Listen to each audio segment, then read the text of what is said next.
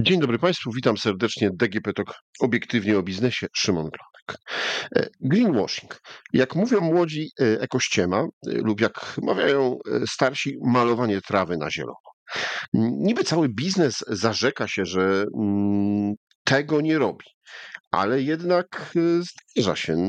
Na przykład na produktach informacja, że są eko, takim wielkim drukiem, a małym troszkę inne dopiski. Firma chwali się, jak bardzo jest y, przyjazna dla środowiska, a okazuje się, że w fabrykach lub u poddostawców tak zielono nie jest. W związku z takimi przypadkami naruszeń Parlament Europejski przyjął dyrektywę zakazującą twierdzeń wprowadzających w błąd. Ale o czym jest y, dokładnie mowa w tym dokumencie, zapytam Aleksandrę Majdę z Krajowej Izby Gospodarczej. Dzień dobry. Dzień dobry panu, dzień dobry państwu. E, no, ten greenwashing pojawia się nam dość często e, i rzeczywiście z jednej strony są zarzeczenia biznesu, tak jak mówiłem, to, to, to nie my, to nie u nas. No, z drugiej strony mamy co chwilę jakieś tam przypadki. E, I było to już wcześniej uregulowane prawem, ale okazuje się, że chyba niewystarczająco.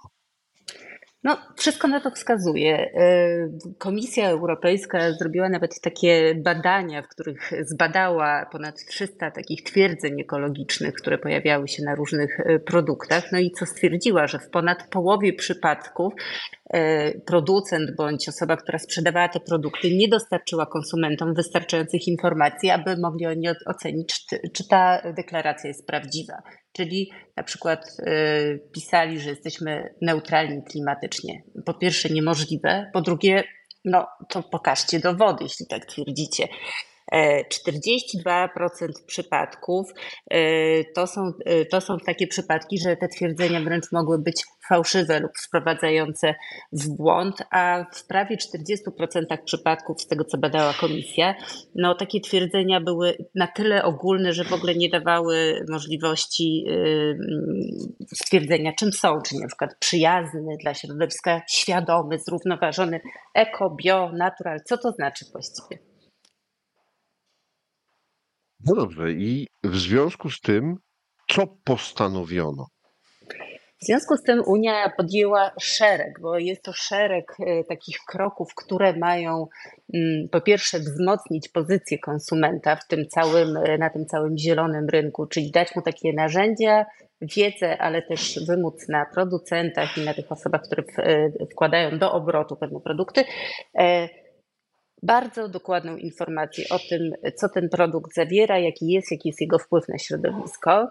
E, poza tym jeszcze, co jest tutaj istotne, bo ta dyrektywa o wzmocnieniu pozycji konsumenta nie dotyczy tylko takich e, zielonych twierdzeń, ale ona dotyczy też e, tego, żeby mm, rzeczy, które sprowadzamy do obiegu, y, były trwałe i były naprawialne, i na ten temat y, mogę tutaj ze szczegółami opowiedzieć, co się zawiera w tej dyrektywie, ale znowu to jest tylko fragment, bo czekamy na jeszcze kolejny akt prawny. To jest dyrektywa Green Claims, czyli to są już stricte takie zielone claimy, zielone oświadczenia, zielona komunikacja, gdzie tam będą bardzo też znowu szczegółowe y, zapisy dotyczące tego, jak się komunikować, ale jest szereg innych projektów, żeby nie wymieniać wszystkich wszystkich, na przykład eco-design, czyli takie wprowadzenie takich minimalnych standardów y, regulujących etap opracowywania produktów, czyli żeby już na poziomie myślenia o tym, y, jak wypuszczamy jakiś produkt na rynku, myśleć o tym, żeby on był zrównoważony, żeby był trwały, przyjazny dla środowiska. No i kolejnym takim taką inicjatywą jest też prawo do naprawy, czyli zagwarantowanie konsumentom prawa do naprawy tych produktów, e, które kupili i wspierać tą naprawę, zamiast wyrzucać e, i kupować nowe produkty, czyli tutaj nie rośniemy w nieskończoność w tej produkcji i konsumpcji, tylko bardziej stosujemy zasady gospodarki obiegu zamkniętego, czyli te rzeczy, które już są wrzucone w obieg, powinny krążyć w tym obiegu, a nie być wyrzucane. To tutaj zaczęło się chyba od takiej dyskusji na temat ładowarek do telefonów, tabletów i, i, i różnych urządzeń elektronicznych, bo, bo to przez długi czas były debaty i wreszcie od tego roku ma już wejść czy, czy, czy weszło w życie, a od tego roku wszyscy producenci, którzy będą wprowadzali nowe urządzenia do sprzedaży, będą musieli mieć określony typ ładowarki. Tak, dokładnie. Określony, określony typ ładowarki, y, też ujednolicone wejścia do tych ładowarek, prawda, żeby nie trzeba było kupować y, do każdego modelu y, telefonu czy sprzętu elektronicznego osobnej ładowarki. Ale w tej dyrektywie, o której my jeszcze mówimy, są te dwa komponenty, jak trwałość i naprawialność, czyli konsumenci będą informowani, które produkty są trwalsze niż inne i jak, są, jak można je naprawić. No i tutaj znowu można się podeprzeć e, badaniami przeprowadzonymi przez e, Unię Europejską, która, która podaje, że 86% z nas chce lepszych informacji na temat trwałości danego produktu i też ponad 80% ma trudności ze znalezieniem takich e, informacji. Więc tutaj teraz parlament chce mieć pewni, pewność, że konsumenci będą w pełni świadomi, jaki jest na przykład okres gwarancji i jeśli producenci będą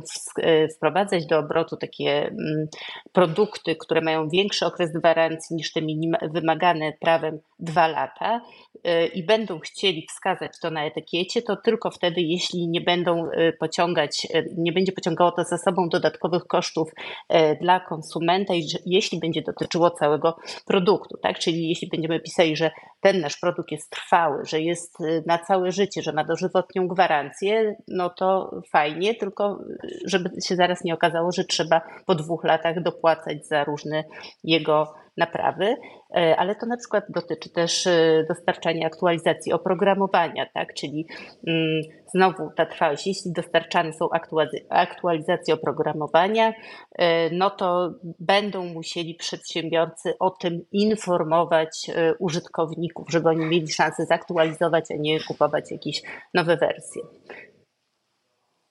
Rozumiem, że tutaj obowiązek informacyjny leży po stronie producenta lub firmy, która wprowadza dany produkt do obiegu, no bo nie zawsze sam producent e, jest e, odpowiedzialny za sprzedaż swoich produktów na terenie Unii Europejskiej.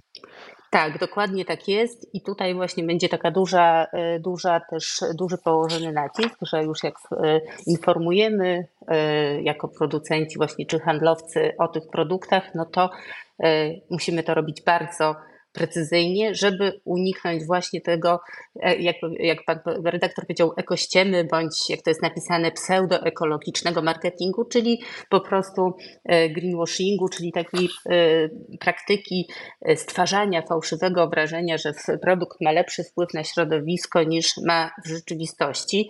No i tutaj jest szereg zakazów, które Unia planuje. 10 mm, nowych takich praktyk y, zostanie dodanych do listy praktyk handlowych zakazanych w każdych okolicznościach. I to będzie na przykład, a propos tego informowania na produktach, y, zakaz umieszczania etykiety mówiącej o zrównoważonym rozwoju, która nie jest oparta w jakimś oficjalnym systemie certyfikacji. O co tutaj chodzi? No tutaj nie trzeba daleko iść do pierwszej lepszej, lepszej drogerii na przykład, która, w której widzimy tą wielość, mnogość etykiet wszelkiego rodzaju, prawda? Tych różnych zielonych znaczków. Niektóre z nich to są oficjalne certyfikaty, które żeby uzyskać, to trzeba przejść taką drugą, męczącą drogę sprawdzania jakości, kontroli, wymogów i tak.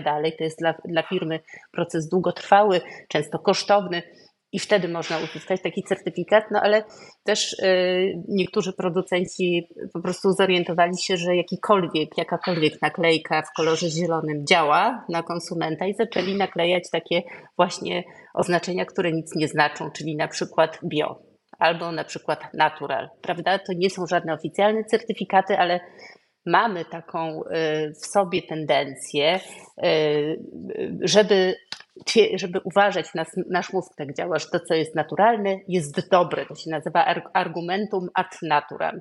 Mamy taki wpojony błąd logiczny, który nam mówi, o, zielone, naturalne, to znaczy, że dobre. Oczywiście po pierwsze tak nie jest, a po drugie no, zostało to wykorzystywane przez producentów, żeby po prostu sprzedawać więcej tych produktów, y, opierając się na tej modzie, no, na y, ekologizm czy na na zrównoważony rozwój. Więc to będzie y, zakazane, ale właśnie zakazane będzie też składanie takich y, ogólnych oświadczeń środowiskowych, y, typu właśnie eco-green czy natural, no bo one nam po prostu nic nie mówią.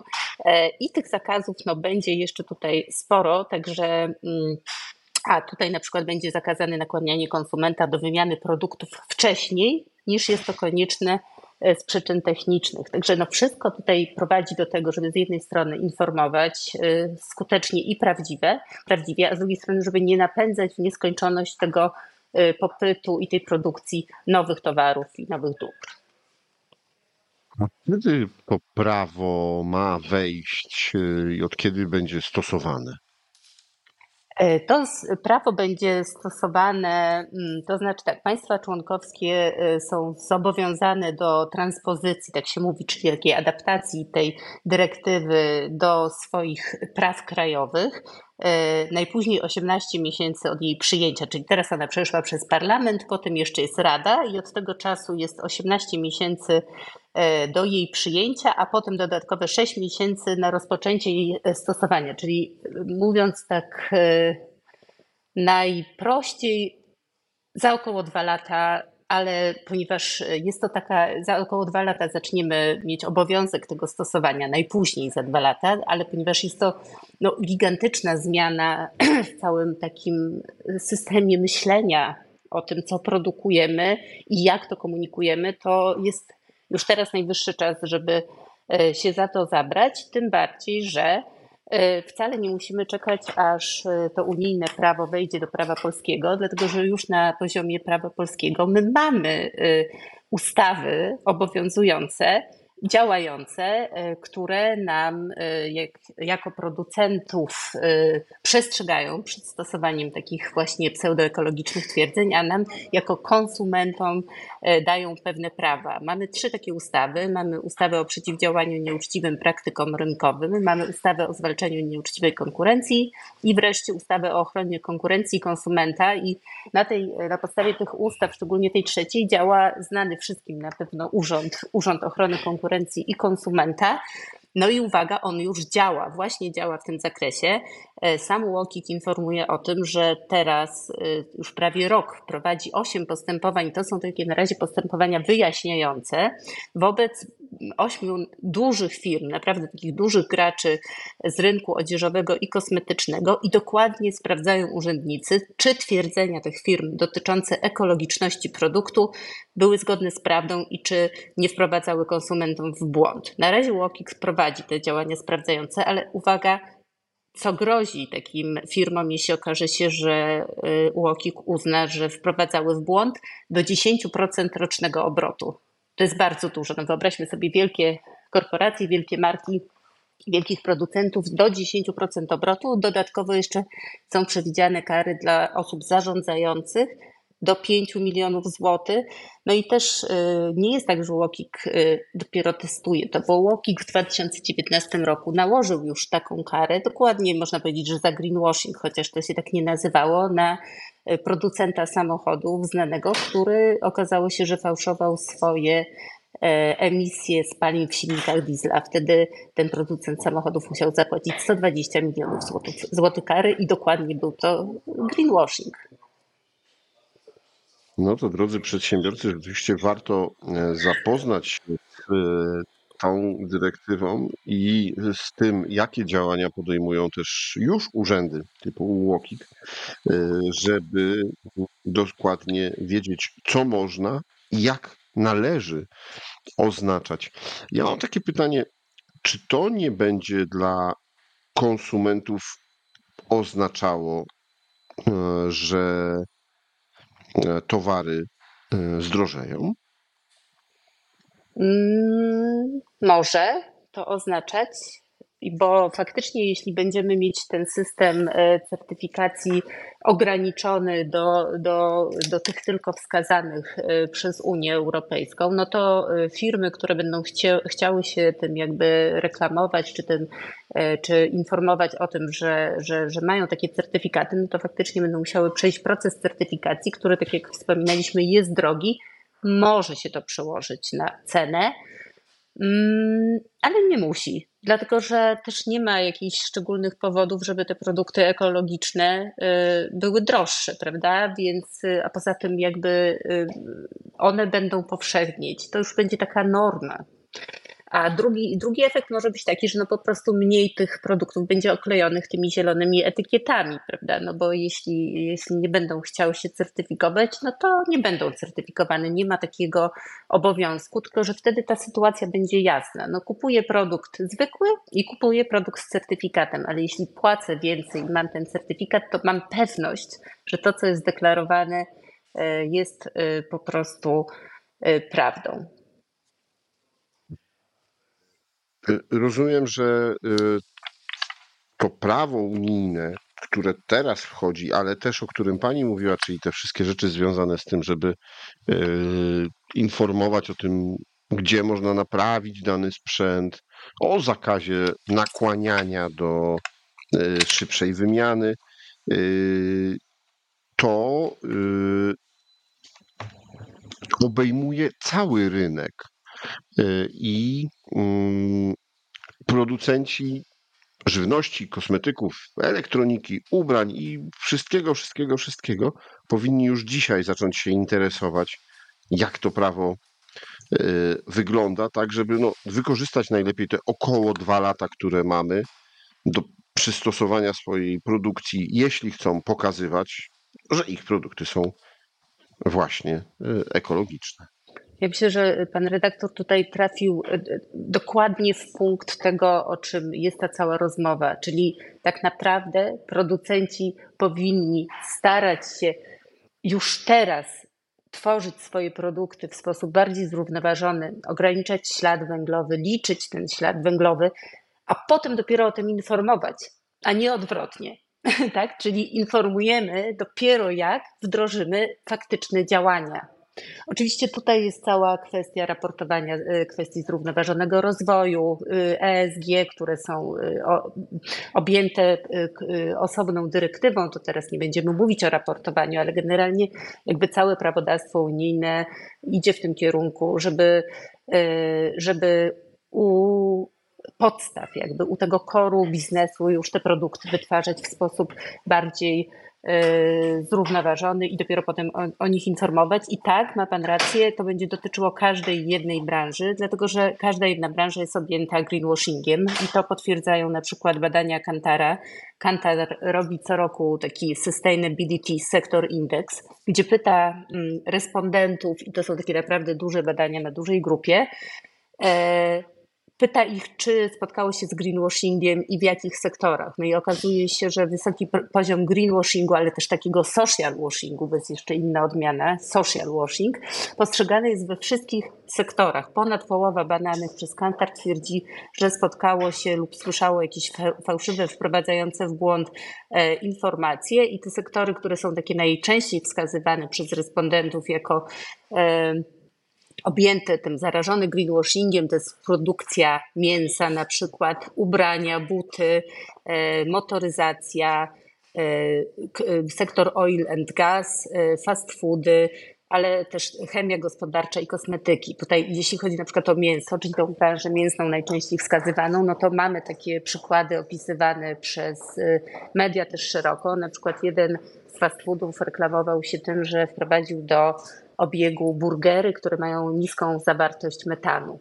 Metan to chodzi o to, że przy produkcji wołowiny, przy hodowli krów wydzielają się duże ilości tego metanu. To jest gaz cieplarniany dużo bardziej zjadliwy niż dwutlenek węgla. No więc e, Tutaj była taka komunikacja, że nasze krowy wydzielają mniej metanu, bo my je karmimy wodorostami. I w związku z tym sprzedajemy burde, burgery, które są eko. No tylko, że okazało się, że jest to czystej wody greenwashing, bo e, jak przebadano, kiedy te krowy są karmione wodorostami, to okazało się, że w ostatnich trzech miesiącach życia tuż przed pójściem do rzeźni i tylko na niewielkiej grupie tych krów były prowadzone te badania i tak była prowadzona komunikacja marketingowa. No, czyli tutaj znowu trzeba popatrzeć na cały cykl życia produktu, na próbę, o jakiej mówimy, i zastanowić się, czy można to e, komunikować. No, tak samo do, te wszystkie takie bardzo teraz są częste e, oświadczenia, właśnie typu neutralny dla klimatu, czy neutralny dla środowiska. W ogóle nie będzie można takich, takich określeń stosować, dlatego że no nie ma działalności człowieka, szczególnie takiej produkcyjnej, biznesowej, która jest neutralna dla środowiska. Po prostu takie zjawisko nie istnieje czy dla klimatu. Dwie, dwa wnioski myślę, że z dzisiejszej naszej rozmowy warto wyciągnąć. E, drodzy konsumenci, e, dokładnie sprawdzajcie, co znaczą te zielone naklejki już dzisiaj. Przyzwyczajajcie się do tego i, i patrzcie na produkty, które kup... zwracajcie uwagę na naklejki na produktach, które kupujecie, czy nie jest to typowa eko ściema. Drodzy producenci, macie dwa lata, żeby dobrze przygotować się, żeby zmienić procesy swoje, e, żeby być eko i móc się tym chwalić. Dokładnie tak. Ja jeszcze bym tylko rzuciła na koniec takie hasło, które moim zdaniem jest bardzo e, dobrze opisujące taką nową kompetencję, e, którą my będziemy musieli jako konsumenci posiąść, ale też jako firmy, jako producenci. Zielona inteligencja, czyli takie zaznajomienie się z nowym językiem, który coraz częściej będzie wchodził do naszego języka na co dzień. Co to znaczy neutralność klimatyczna? Czym się różni od neutralności węglowej? Co to są emisje dwutlenku węgla? Co to jest gospodarka obiegu zamkniętego? I tak dalej, i tak dalej. Co znaczą które certyfikaty? Bo żeby rozumieć i dokonywać tych wyborów świadomie, a zakładam, że będziemy dokonywać wyborów coraz częściej nie tylko w oparciu o cenę, tylko właśnie te e, prośrodowiskowe e, działania, no to trzeba posiąść całą, e, cały zasób nowej wiedzy i moim zdaniem już od podstawówki powinny dzieci się w tym zakresie edukować, to od strony jakby konsumentów, a od strony producentów firmy, które chcą być naprawdę uczciwe i nie greenwashingowe, powinny też uczyć swoich konsumentów, co znaczą odpowiednie klejmy zielone i stosować je przede wszystkim w sposób uczciwy i jasny. Pani Aleksandro, serdecznie dziękuję za rozmowę i przybliżenie nam, no, jak na dzisiaj, jeszcze chyba dość skomplikowanych y, pojęć i rozwiązań prawnych, a które już stają się naszą rzeczywistością. Dokładnie tak jest. Dziękuję bardzo, dziękuję za zaproszenie i dziękuję Państwu za uwagę. Moim Państwa gościem w podcaście DGP Tok Obiektywnie o Biznesie była Aleksandra Majda z Krajowej Izby Gospodarczej, a rozmawiał Szymon Glonek. Do usłyszenia.